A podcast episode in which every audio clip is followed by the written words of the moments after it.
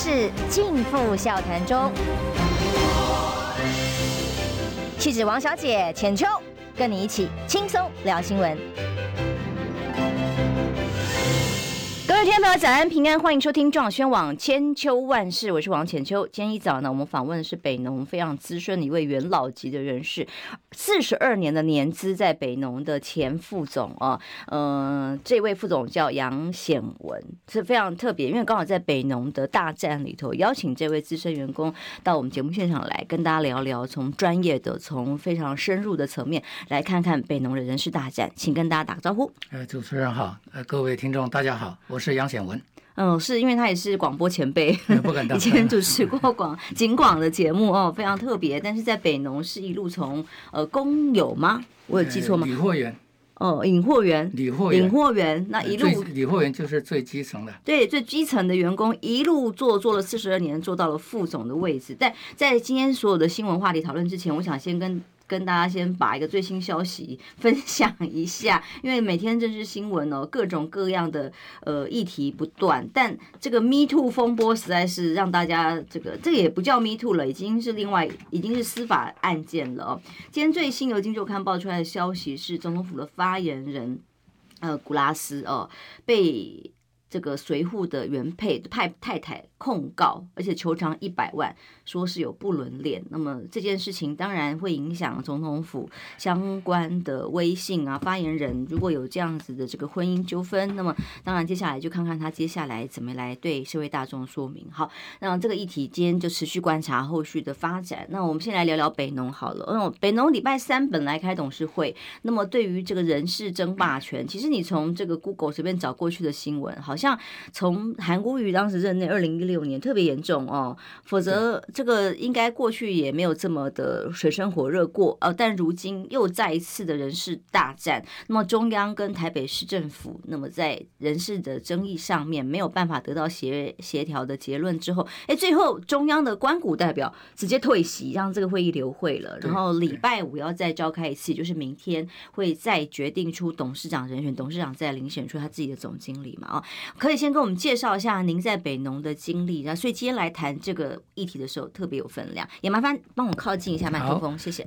其实我个人因缘际会，就当时台北农产刚刚成立嘛，那时候叫做台湾区果菜运销公司，青辅会招考，那么我们去报名考试，考进的呃现在的台北农产。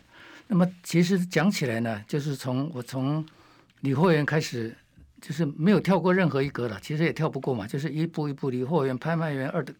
二等拍卖员，后来当管理员，当评审小组小组长，后来调拍卖组的副组长、组长，再调批发市场的副主任。呃，我还到超市去，超市当经理当过好几年。我又请调回批发市场的第一市场的副主任，后来调二市场的主任，二市场又搬迁到基河路，又把他迁回来。然后那时候以后我就调管理部经理、营业部经理、业务部经理、主任秘书。又干了好几年，然后副总经理在韩国瑜任上退休，那么韩总呢聘我当专业顾问，我又留下来帮忙了三年半。那么韩总离开以后，过一段时间我就请辞了。那么这一次呢，我想多多嘴一下了，就是这一次跟从前跟韩总其实是不一样。嗯，韩总任期未届满，他要把他赶走。现在的总经理是任期届满，所以。要做人事的替换，对对，什么任期届满本来就是嗯。可以替换的，嗯，那任期未届满，你就要把人赶走，跟从前现在跟从前其实是相差很大的，嗯、所以当时才会有那么大的抢菜摊，对对对，呃，人家说抢了菜摊掉了江山呐、啊，嗯，那当然是这是形容词了哈，只是说就是处理人事的态度啊，这是完全是不相同的。嗯，了解哦。所以这次当然是任期届满，正常的人事更换，在董事会就依照席次嘛，提名由股东们来做决定。但这一次又来了哦，就是又扯到韩国瑜，尤其是那种会主委陈吉仲，立刻又把韩国瑜拿出来讲，哎呀，当年的业绩都是呃菜价浮动，甚至用菜土菜金这种形容词来做形容，表示说，哎呀，翁正新做的有现任即将要离职的总经理做的有多好等等来做比较。可是。在您那么多年北农任职的任内，到底一位业绩是好还是不好的领导人，您来讲一辈子都职涯青春都在农产运销。对于农产运销专业的角度来看待，你怎么看？其实这个菜价的涨跌啊，最大的因素常常是天候了，就是台风。那么这几年没有台风，所以这些因素是多年来没有见过的，连续三年一个台风都没有。啊、呃，从前都是会有说一一年会有好多个。至于菜价过门不入等等对对，有的时候三天就把台湾的菜全部扫光，有的时候新闻报的很大，结果呢风平浪静，几乎没有什么损失，菜价仍然很低，都发生过了。我印象非常深，其实是韩国瑜这个人呐、啊，这个人真的是很特别，我这一辈子都 没见过。韩国瑜报道的第一天是民国一百零二年的元月二号，那时候我们在干什么呢？菜价超低，我们在华博的那个会场啊，做做促销的广告，在那边很便宜的价格卖菜，一个甘蓝菜好大一颗，卖五块十块钱。嗯，那韩国瑜刚报道啊，我我们就把他拉去那边帮忙卖菜啊。嗯，那时候的平均单价。后来这么多年从来就没发生过，好像平均单价只有十三块、十四块，以后就从来没有发生过。后来，这个这个，因为我们生活水准的提高啊，呃，设施栽培的各方面也都有很多的改善了，所以这个菜价不断的提高。那台北农产公司的稳定性最高，员工最快乐的时候是韩国瑜的时候。他这个人是很特别，真的是想不到，他对激励员工那个办法。让你匪夷所思啊！就是想不到，他又鼓励你员工去读书，又奖励员工把工作做好。我带你们出去玩啊，所以员工每个都很快乐，而且收入提高很多。公司业绩是一年破一年，一年破一年。我那时候开会的时候，我跟韩国瑜讲，这种情况啊，你要有心理准备，应该不可能这样子啊，又不是鸡蛋做的，一敲就破，一敲就破，一百。零二年，韩国瑜是一月二号报道，一月一号一号是放假嘛？当年就破了历史记录，第二年又破了一零二年的记录，第三年又破了前一年的记录，第四年又破。韩国瑜走的时候是五月，到五月统统计为止还是破从前记录，统计到年底就掉下来了。当然，呃，原因是很多了哈，但是。韩总对于当时营业额是两百零二亿，两百二十亿。那是我们的收入，我们都有几百亿的营业额了。但因为我们的管理费收入是百分之三，你要乘以零点三去算它的呃收入了。因为我们的收入是像根据交易法规定是，向承销人收百分之一点五，像供方收百分之一点五，合收百分之三。这百分之三里面有百分之十要交给市政府当。场地使用费，所以因为你营业额越高，你的收入就越高嘛。那么我们每年报给董事会的呃营业预算呢、啊，就会超过很多啊。那么超过很多的时候，我们董事会也也是很体谅员工的，因为你既然已经超过了我们给你核定的营业预算，超过的部分拿来奖励员工，每次都都很都董事会都通过，而且每年都报。股东常会追认通过，所以后来有政治斗争的时候，把这些都拿出来啊。所以到时候，当时韩韩总就把所有的这些资料都拿出来啊。每年的董事会、股东常会的记录，公司管理的制度就是历历在目，都是有提案、有追认、有通过，董事会也通过，常董会也通过，股东会也通过，所以到最后也都不了了之啊。不管。那调走了多少资料了？查了多少年了？其实都都没这些问题了。那么现在董事会正常开会，那么现在的这些议事手段呢，也都是台湾常见的常见的议事手段了。所以可见，呃，这次农委会的席次应该就是比较少，少很多了。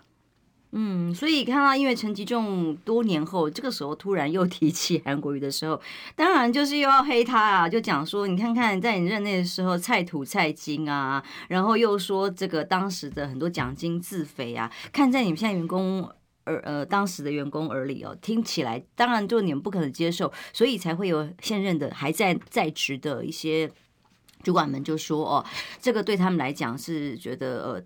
为什么会怀念过去？哎，很简单，就是当时业绩好啊。那后来在酬庸的情况之下，很多人士都是躺着拿薪水不干事哦。那对他们来讲，就会觉得失去专业哦。那您怎么看他的这些这一波的攻击？因为理论上他已经离职这么久了，要拿来攻击，其实这是没有必要了。嗯，攻不倒韩国瑜的原因是韩国瑜没有瑕疵，就是说你发奖金哈，韩总的方法还很特别呢。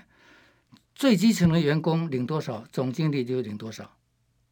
那也就是说，从头到尾，大家多出来的奖金，公司该有的，呃，考绩奖金、年终奖金呐，哈，加发的部分，那都照从前。但是我们因为业绩好，多出来的盈余，他在分配的时候是人人都一样。所以说韩国瑜自肥，这个是完全就是嘴巴讲讲的。因为你看看那个时候，光调查局。来调资料，弄得多少资料走到最后一笔都找不到，因为完全没有。就是韩国瑜这个人真的是很特别的，他对人、对员工那个奖励、刺激啊，就是呃鼓励员工的工作。我们是多年的工作者啊，但是没有看过这种总经理了。他真的是很特别的，很特别。我这这辈子看到他最特别的一一个人。所以被黑说这个基层领不到，然后奖金其实通通都被高层、哦、那是完全相反走，嗯，完全相反。当时韩韩总的时候在发奖金，其实哈那时候我们是高阶干部啊，反而觉得我这个总其实我们都都是多领啊，没有少领，所以你也没有话讲。就是你该给你的年终奖金，该给你的考绩奖金，或者该董事会多发的呃一个月，完全都没变，都是照原来的人事制度。那么多余的奖金来分的时候。韩国瑜他当时就是平均分配了。总经理其实如果照比例来算，领最少的是总经理了，因为他的薪水最高，可是他的分他该发一万就发一万，薪水三三万的也是发一万呐、啊，那是百分之三十三呐，呃，零比例反而最低，呃，比例反而是最低的。其实凭良心讲是这样的。因为我记得我以前在台北印尼工作八年嘛，那我跟他一起共事的时候，我曾经跟他炫耀过，我过去在台北一零一，他也是关谷嘛，有关谷成分的这个 BOT，而我领到年终八个月，他说那有什么？不止不止，我们的基层员工哈，他说你们北农更超过，当然高阶的员工不会到十个月，基层的员工把这些奖金都加起来换算成薪水啊，超过十个月。哦，因为越基层的话，比例可以拿得越好。对啊，因为我如果我领一全部我领到二十万，可是我的薪水是三万多的话，那一光这一笔奖金就拿到了七个月了。因为你还有年终奖金，公司固定有的年终奖金、考级奖金，因为那个都是在编预算的时候都已经编好了。那么你已经达到预算的这些钱，你都领得到。那么多出来的部分才是有分配的问题。所以难怪北农员工怀念嘛，哦，对对，那那是呃误打误撞了，就是人生的机遇啊，真的是很难讲了。当时我们去做那个工作啊，呃是非常非常辛苦了，因为谁都不知道该怎么做啊，所以流动性非常非常大，咬紧牙关熬到最后的每个人都不错。嗯，因为只有您做到四十二 年，这个长期当然知道平常以前的历史是如何。哎，能够到这样一个把业绩全部翻盘的情况是很稀奇的。早年的员工能够做到四十年左右的，呃呃，虽然是不多了，但是不是没有了，还是有的，还是有。嗯 所以呢，以陈吉仲现在在为了要人事权，想要伸手进来哦，不想被北市府给拿走了任用权，所以这样子的一些攻击，包括什么菜土菜金，让农民哎呀，好像拿种的菜都要看看天气，然后钱都被北农赚走，这种说法，你听起来耳里心情如何？这是多年来哈，呃，解释不清的问题，其实是非常非常的简单。北农对果菜来讲。他从来没有把它买下来过，他没有所有权。我是提供交易服务，嗯，所以我北农可能可以掌握到一个很短暂时间的管理权，所有权都是一开始是生产者的，啊，或者是我们讲严谨一点是供应人的，谁供应的，他所有权是他的。买走以后是承销人的，谁买走就是他的。在这段时间，我负责代管，我也负责帮你交易。我把你的东西通通卖掉，然后把钱当天就汇给你。我跟你收百分之一点五的服务费，请问世界上有这么低的吗？可以这么低，当然也是政府当年设置这个公司的德政的。你想嘛，第一市场要改建，总金额是一百多亿，谁北农是交使用费，就是我的营业额乘以百分之零百分之三，然后这百分之三的十分之一要给市政府，嗯，当场地使用费，嗯啊，那。那股东有股东的权益的，那市政府也是股东之一，市政府可以领股息，也可以领。当然，市政府当然不划算了，因为其实这是公用事业嘛，民生必需品，你一个礼拜没有肉就完了，没有菜，没有菜是不得了的事啊。尤其是南方人，一些台湾人啊，吃菜吃的很凶啊，而且台湾人吃素的人的占比啊，在全世界仅次于印度啊。台湾人吃素的人很多啊，大家有信仰的问题的，有健康的问题的，但是。台湾人是对蔬菜是非常非常重视的。嗯，所以啊，我们待会儿进广告之后回来再来讨论。北农当然是台湾非常非常重要，在蔬果运销上一个心脏的地位啊。那么菜价或者是各种运销产量可不可以足够供应市场，它是非常关键的。但这一次的人事大战，哎，其实更重要的好像是农委会的面子问题。那它的专业度如何？待会由我们的这个农业专业，那在农产运销专业的这个副总来帮我们评论一下。休息一下，马上回来。我关心国事、家事、天下事，但更关心健康事。我是赵少康，推荐每天中午十二点在中广流行网、新闻网联播的《听医生的话》。我们邀请到的都是国内数一数二的医疗权威，给你一个小时满满的医疗资讯，让你健康一把抓。除了收听以外，还要到 YouTube 频道上订阅 “I Care 爱健康”，按赞、订阅、开启小铃铛，爱健康三支箭，一件不能少。是尽付笑谈中，气质王小姐浅秋，跟你一起轻松聊新闻。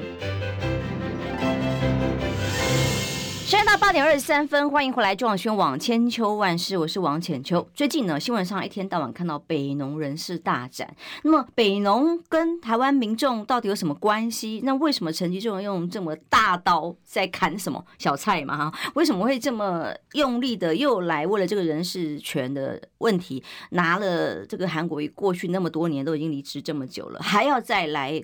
批评跟攻击，而其实北农对于台湾重要性真的是超乎我们大家想象的高。那今天邀请的是北农的前副总经理杨显文先生哦，其实他在北农任职。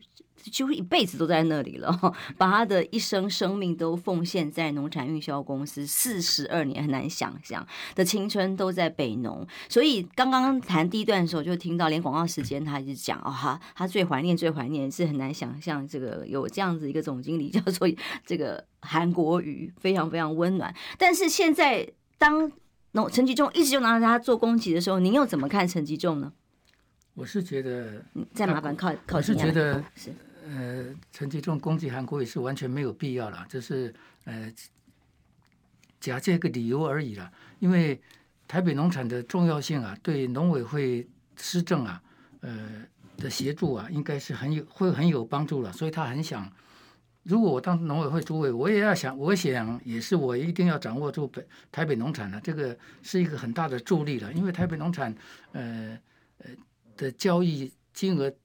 很大，而且台北农产最大的资产是什么？是信誉。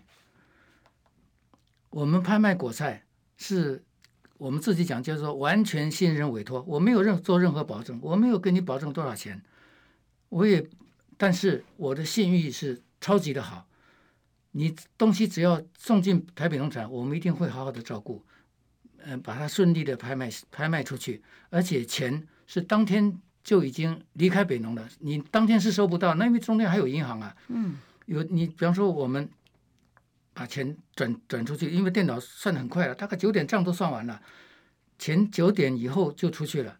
到了银行以后，他可能又到了农业金库，或者是到你你所属的农会、呃信用部，或者是你所指定的那个邮局。如果碰到放假，你当然就收不到。但是对台北农产来讲，到了连续假日。电脑也是拨不出去了，我那个钱还留在那个账号里，所以但是我们的信誉是非常好，所以台北农产办理共同营销，农民可能多年来都没有来过台北农产，可是他的货天天永远源源不断的送到台北农产，为什么？他相信，因为没有什么问题。呃，菜价有高有低，果价有高有低，但是我的我的东西值多少钱？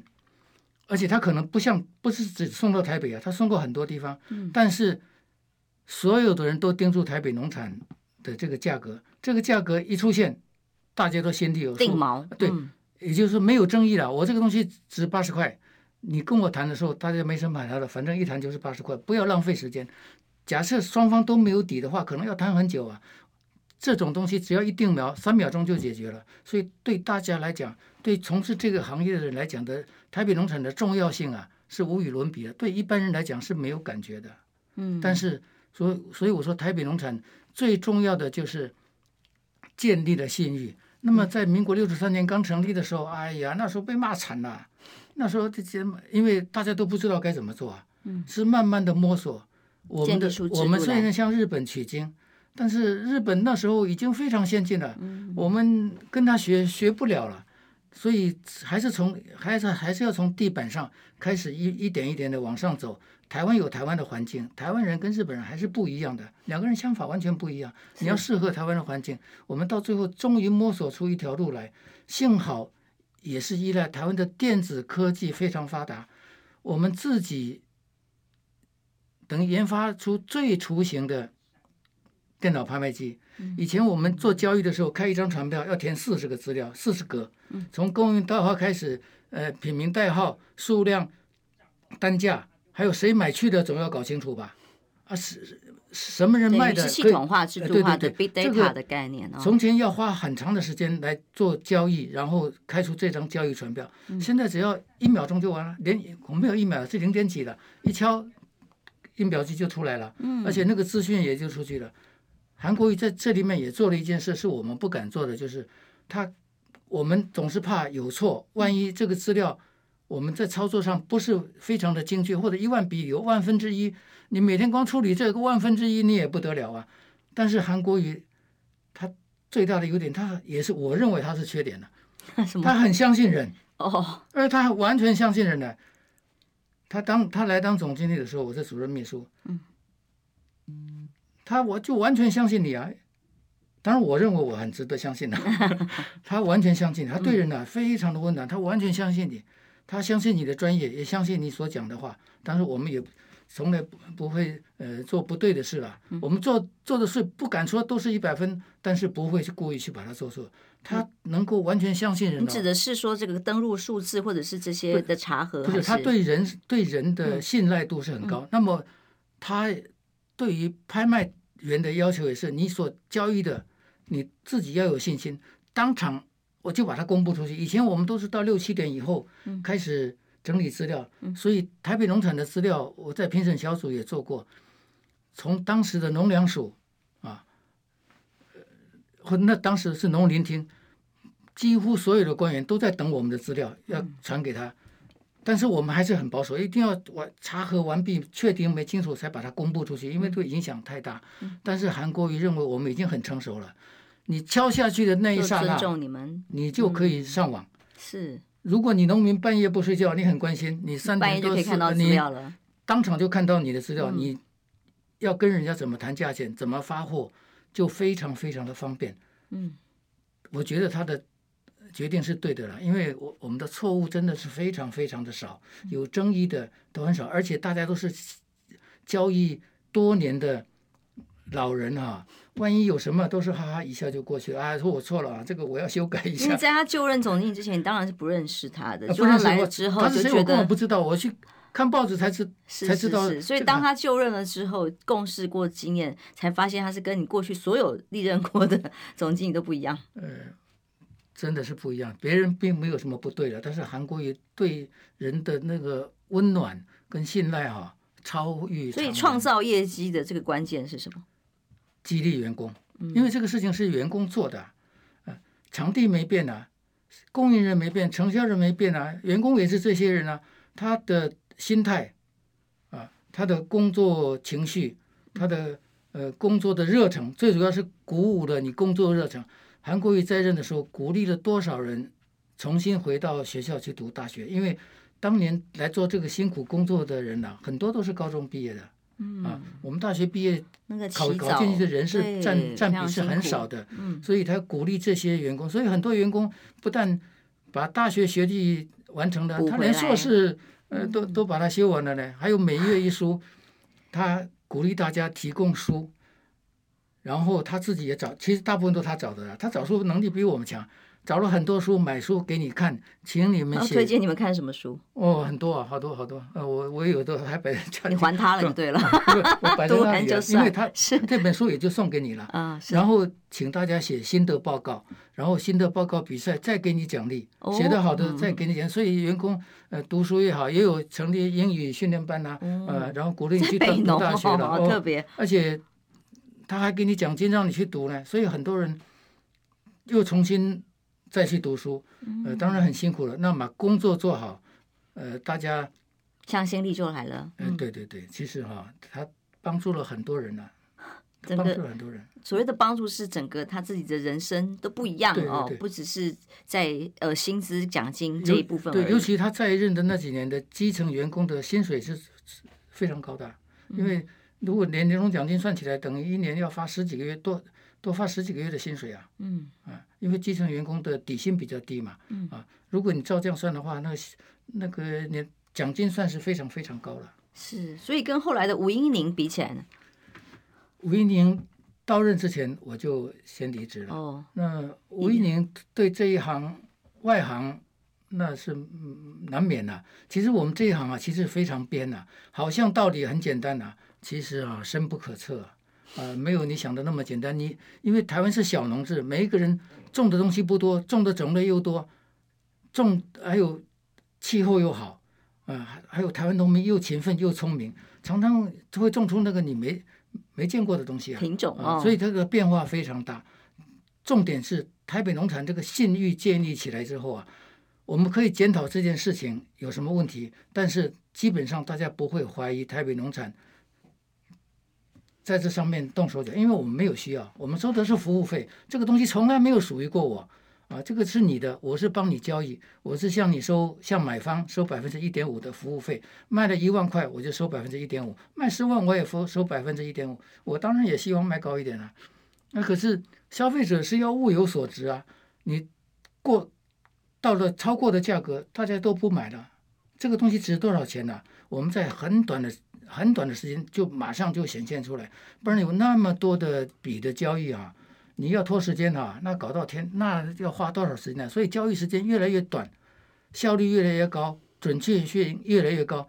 员工当年我们认为我们基层作业的员工可能五十几岁就受不了了，现在我们基层作业的员工都可以干到六十五岁啊，因为是电脑在帮忙啊，嗯，而且电脑还把历史，韩国瑜那时候又把历史资料也显现出来，嗯，让你。看到今天是这个样子，你的历史资料是什么？让你做参考。趋势。你要做决断的时候嘛，你要开始，你一按交易完成键的时候，那时候价格就定了，就没有反悔的余地了。所以，他虽然是外行，但是脑筋是非常好的。嗯，所以不管陈吉仲怎么黑这个北农员工的心情，我觉得没有用的。北农员工的心情就是对于他们对你们来讲哦，就是有专业来。怎么怎么讲呢？这个专业是什么？能够把大家带上业绩好的路，一定是有一些条件跟方法。那因为我看到现在现任的几位主管就公开的讲说，诶，现在的很多所谓求庸的人事运用，都只是呃拿了薪水，然后尤其是最不满的是说卡了好多位置，卡好卡满，可是却影响了整个运作，没有真正真正为员工来考量，那让整个北农呃士气低落。你怎么看？这当然，其实啊。人事问题是几乎是每一个公司争议的焦点了。嗯，你人事越开放越公平，出路越广，员工的向心力就越强嘛。嗯啊，那你像北农的员工，经过数十年，其实来来去去多少人？因为这个工作在早年是非常的辛苦了，能够熬得下来的，基本上人数占占比是很是很少了。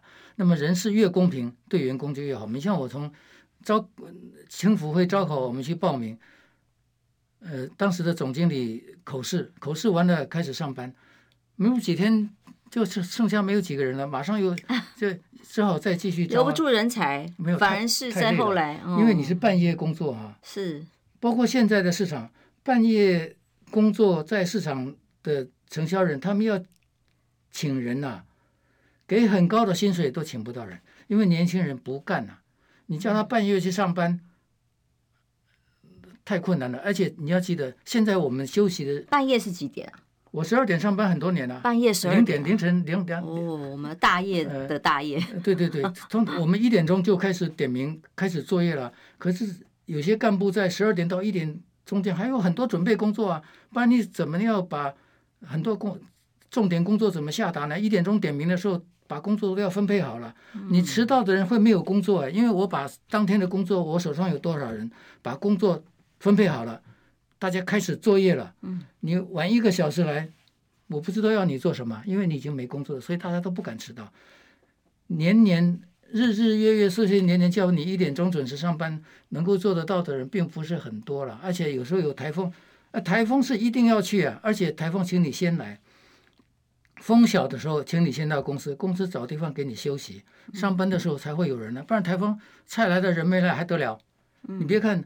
台风的时候菜来的少，承销人也少，可是员工要整齐啊，员工要能够应付这些工作，这个工作是呃早年是非常非常辛苦了，现在也是非常的辛苦了，所以给员工有一个升迁的管道，呃加薪的管道，让他能够呃好好的生活啊。其实是非常重要的了。我想每一个公司可能才留得住人，啊、对对对，所以呃，我我听得出来，副总其实不太愿意去特别批评大家讲，哎呀，实习生啊，连财报看不懂啊，这种这种，你您是蛮包容的。不是他，他本来就以前没有见过，他本来就看不懂啊。吴英宁，他其实也也呃也蛮可怜的、啊。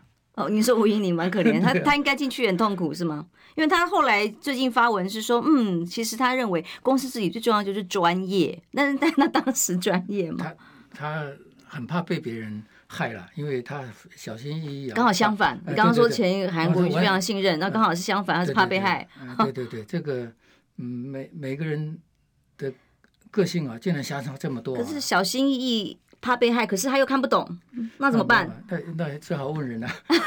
是，其实公司有很多专业顾问嘛，你会计的问题可以，公司有专业的会计师啊，嗯啊，呃，公司的员老员工啊，都是身经百战啊，都到吴英宁来的时候，年资超过三十年的已经很多了，嗯啊，已经很多了，所以那不是问题，只要你要相信人就可以的，你不相信他，他讲什么你都不相信啊，因为跟你的认知很可能不同的，嗯。只有每是个性有时候是差很多的，嗯，不就个性跟专业都一样，就是说你把一个喊嘴帮他讲专业，可是真的看不懂的时候，要就教育大家，然后又没有信任感的时候，就没有办法运作了。嘛果菜交易这一个这一个门啊，实在是很偏门的，呃，真正对他了解的人太少了，呃，其实也没有需要很多人了解嘛，因为台北农产把工作做好，台湾省台湾的价格就固定了，嗯，就稳定了，甚至于外国的。价格调查机构啊，也是引用我们公司的资料啊，因为我们公司的资料，呃，以从前我们都做年报，都是整本的，现在当然都是上都都是电子资料了啊。我们的年报数十年来永远都在统计啊，嗯，啊，我们为什么没有看呢？因为看历史资料是没有用的，因 为历史是过去的，以后啊，你去参考历史资料一定是不对的，嗯。那那个是没有用的，所以我们历史资料有时候拿来做统计上的依据了啊，但是没有办法对以后做做任何的预测。嗯，所以既然有过比较啊，没有比较就没有伤害嘛。那既然有过比较，大家当然会想要有一个专业一点，又可以激励员工，让大家在从中工作，愿意留下来的主管领导人啊。当然是啊，其实啊，一个。公司的员工快不快乐哈，跟公司的总经理关系最大嘛。所以你四十二年里最快乐的是什么时候？在任职的期间？当然是很很早的时候。其实以前的我们的总经理是非常的严厉啦，因为公司的存活，他一个人要扛，把他给业绩压力很大，把他累死了。尤其是刚开始成立的时候，每天要提早上班，先讨把昨天的发生的事大家讨论一下，上班以后不能走。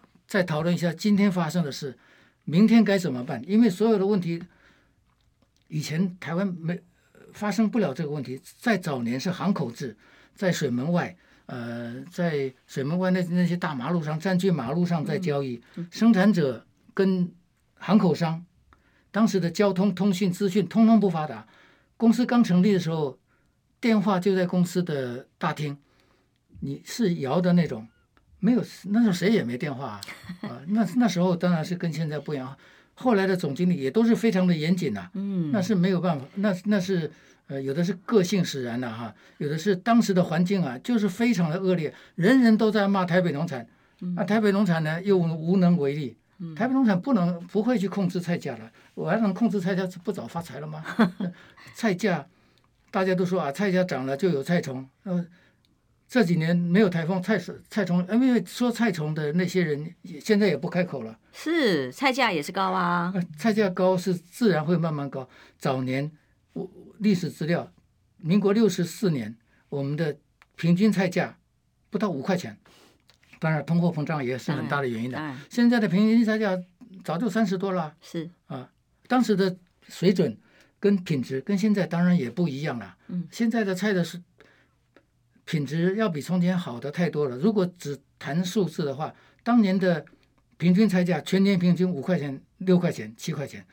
到后来的二十块多块、三十多块，从前台风过后才会出现三十多块，现在是三十多块，已经是已经是常态了。所以拿这种菜价哦来做批评跟攻击的时候，对你一个从事四十二年专业工作来看，那个就是拿带风向找借口吗？应应该是的，因为啊，菜价是无辜的啦，菜价是无辜的，就像狗是无辜的一样。还有你觉得菜价很贵哈？重点可能根本就不在台北农产，因为我们很现在当然慢慢改变了。重庆的菜摊规模很小，嗯，我要养活一家人就卖这些菜，每一公斤的附加费用一定高。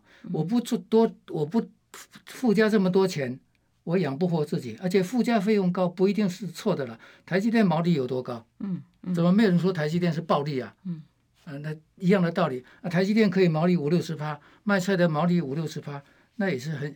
因为我的规模其实很小了，那么现在呃超市呃大卖场越来越发达啊，所以要附加高高的毛利就比较不容易了。嗯。可是这跟台北农产一点关系都没有，因为台北农产就是收那百分之三的服务费，菜价高我乘以百分之三，菜价低我也乘百分之三。一样的。菜价很低的时候，其实我们是亏本的呢。嗯。早年我们在做拍卖的时候啊，我算一算，我这张船票钱，我交易这一笔哈、啊。还还买还不到这张船票钱，当时船票是一四五四年或者五年，一本二十二十四二十五张啊，是时代不一样了。所以对你们这些北农员工来讲，韩国瑜的领导风格对你们来讲是传奇了吗？应该是传奇，因为他实在太特殊了，我想以后也碰不到了。他他真的是很特别，我想你叫我做梦想，我也想不到。呃，那他完全信赖他他所跟他共事的员工哈。他不会不信的，他不懂他会问，啊，他一定一定会问清楚。但是呢，他还是相信你，嗯，那他很很很特别，他不会不相信。这个，我觉得，我觉得我我如果你要要我老实讲，我说你很危险呐，你这种个性，嗯，对人产生信赖哈，这么快，而且是非常信赖，我不会怀疑你。你确定这样子是对的？我说对，那他他就全心的相信，对，这个很特别。嗯，也相信专业经理人，这是其实蛮重要的。而且有事情发生的时候，他不会赖人的，扛责任。哎，对，有事的时候，总经理先扛起来，该怎么解决？你说该怎么解决的？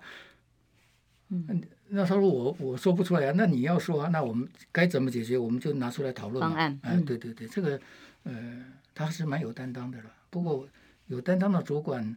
呃，可能我们碰到的人不多了，他他是蛮特别的。嗯，好，我们休息一下，马上回来。我关心国事、家事、天下事，但更关心健康事。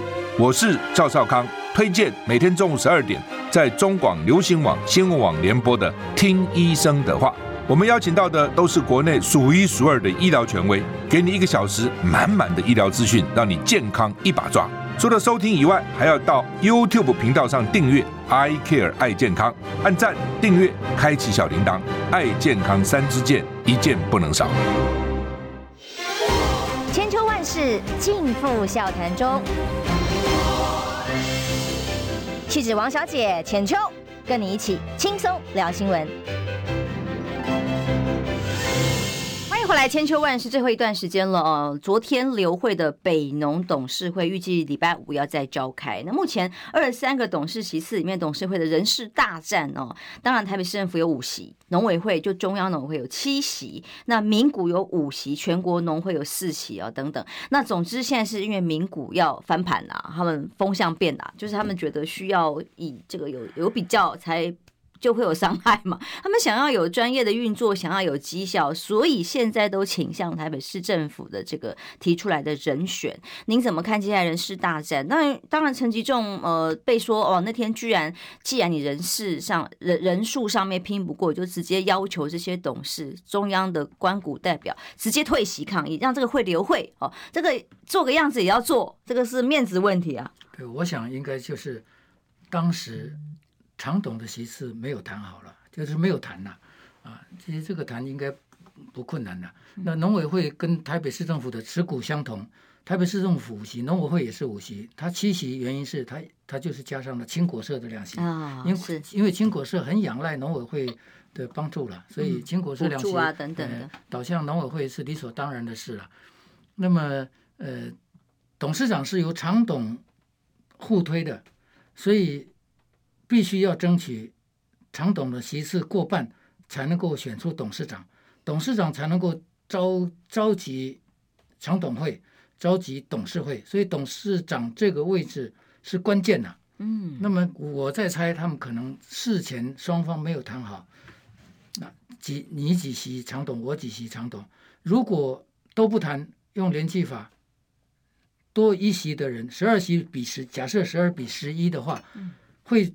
产生七席长董全拿，嗯。因为我们的选举制度就是这样子啊，我们公司法的选举也是这样的啊，所以如果谈好的话，大大家就讲好你四席我三席，或者是我五席你两席，如果都不讲好就直接选的话，一定是多多数的这边他可以全拿，那全拿这个就是就撕破脸了。我想应该可能不至于了，一呃没有发生过这样的事，大家就是谈一下，呃，比方说你四席我三席，那。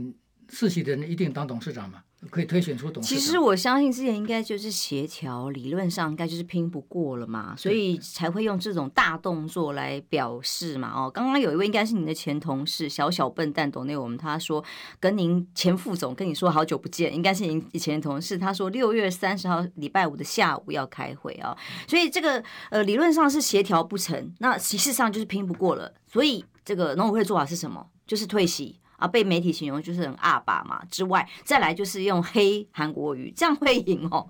这样对于其实也是没有帮助的。是一个心理安慰了。其实心理安慰到这个时候，黑韩国语是完全没有必要了。嗯啊，那个根本就完全没有必要，跟韩国瑜有什么关系呢？嗯，你说韩国瑜业绩好不好，跟这次的选举也没关系啊。嗯，反而反而让人家想起韩国瑜啊。我想起吴英宁当时怎么了？是啊，是啊，这不是很尴尬吗？这个也就是给给自己一一个说法而已了。嗯，这这些都是呃，在公司法里面对呀，都有公司制度的，对对，都有制度的嘛。因为你拖也拖不了呃多久。如果真正能拖，就是我董事长一直都不开都不开都不召开会议，嗯，那你要走要。你要去告我啊？要就违反公司法？对呀、啊，当然那要那要走司法途径，那么走司法途径就不能够改选，就不能改聘总经理嘛？那一拖要拖很久啊，嗯，至少拖半年呢、啊。嗯，是。不过我想农委会也不会的，就是一个面子问题了。面呃面子找回来了，也就因为以后还是要还是要相互合作。农、啊、委会很多的农业政策啊，最得力的助手是台北农产，所以农委会。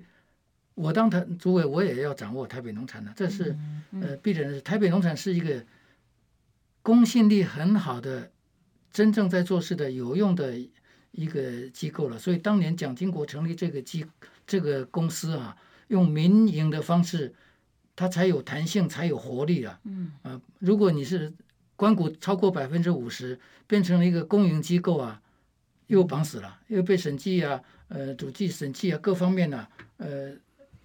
都又把他绑死了。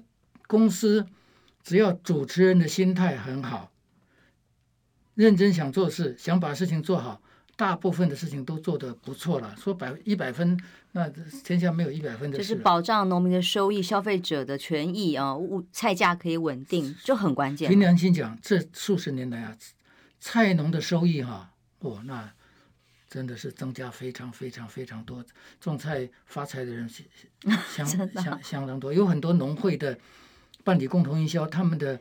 在农会的存款哈，都是很惊人的。是，所以陈吉仲现在的动作被形容好像是小孩子在地上把书掉 keep 一笔，然后再闹脾气。但结局已经写好了嘛？以其次来讲，当然就是公司法、民股、官股多少比例，投票结果就见真章。对了，因为你想嘛，官股台北市政府跟农委会都是各五席，嗯啊，各级农会是他们加起来也是五席。青果社有两席，为什么青果社有两席？公司刚成立的时候，很多人不愿意认股，很多农民团体都不愿意认股，他认为这家公司一定 一定会完蛋的，因为这个东西太难做了，没人做过嘛。嗯，呃，没有人做过，所以青果社当时青果社外销香蕉非常非常有钱。你不晓得，你查查看从前的资料，金盘子、金碗那些那个弊案呐、啊，哦，当时闹得非常大。秦国是很有钱，所以秦国是拿到了两席，反而台北市农会。股份很少哎，到了民国八十几年，台北市农会因为我们两亿的股本哈、啊、没有募满，还有一一段缺额。台北市当时的理事长想要说我，我我台北市把这个钱补满，把这个股给我，没有人没有人同意。后来也有人主张要增资，也没有人要同意。就是我们这两亿的股本一直保持到现在，但是你没有募满，因为当时很多人不看好，连蒋经国出面造造组成的公司股本都还募不满，你看看大家当时对这家公司的成立啊，不看好的人很多了，有的人都是，所以当时的农会都是出很少的钱。那我们来个结论好了哦，那么在陈吉仲农委会主委的任内，现在当然还升官了嘛哦。不及了，所以来看台湾的农产运销呢，我们这两年也面对了很多，包括跟对岸农产运销呃突然被禁啊等等各种问题没办法解决，或者在输出不管到日本或哪里去的时候，也发现一些检验等等的问题，对他的评价又如何？其实啊，台湾的农业啊，真的是有它先天的问题的。台湾的农民占的人口比例相当高，但是台湾农业的产值占 GDP 只有一点几趴。还而且还会越越来越少，可是又不能没有农业，那么跟对岸又没有办法交流的时候就糟了，那只好补补贴农民了，免得农民不停的补贴而已。农民有生产意愿，农民不是农奴啊，消费者想要消费高品质的产品，要仰赖农民有生产意愿，因为你付的代价值得我努力去把它种好。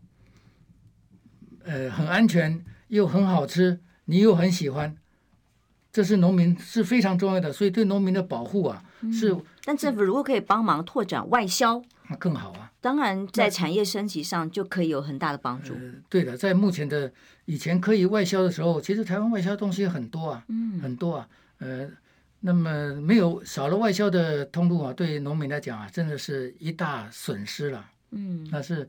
所以这两年这方面看起来没有什么太大的成绩进展。呃、政治问题，政治解决吧，大概不是农。所以他已经不是专业，而是政治在做考量。对对，政治考量。倒霉的当然就是农民了。呃，农民是减少很多的收益了。嗯，而且台湾农业生产的技术比大陆先进很多啊。